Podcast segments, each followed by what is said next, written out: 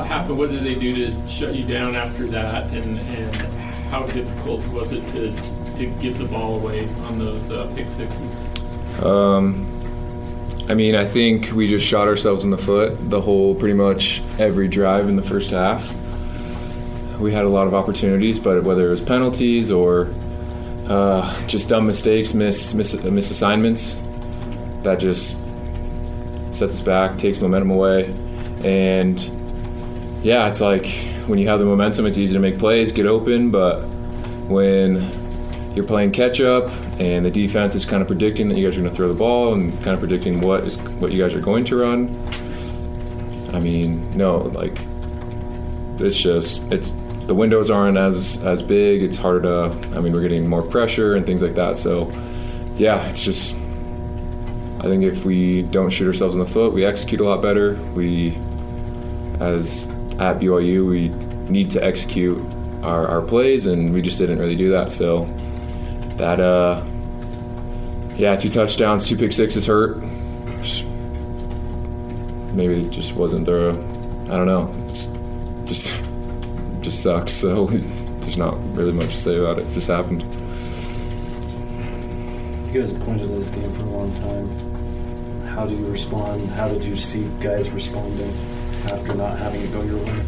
Uh, I mean, you kind of just it was just a weird game. I mean, we were hoping we'd get another chance out there post lightning delay.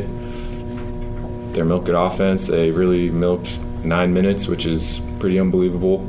Uh, so yeah, I mean, it just we we wanted to get out there and hopefully just get another shot, but um, you just can't dwell on it too long. We're going to watch our film, correct our mistakes, figure out where things went wrong, and go on from there. I mean, we still have a whole season ahead of us, and we have some good teams that we have to play ahead of us. So we just have to be positive, uphill from here, and uh, win some games.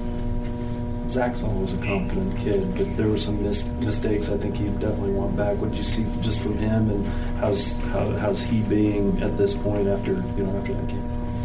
I mean, he's a he's a really smart kid, and he knows his, his stuff on the football field. But I think, just like I said, when you're when you're trying to play catch up, sometimes everyone is trying to do a little bit extra, trying to. Everyone wants to be the hero to make that play, and I think we just tried to. Some of us tried to do a little bit more than we than we needed to.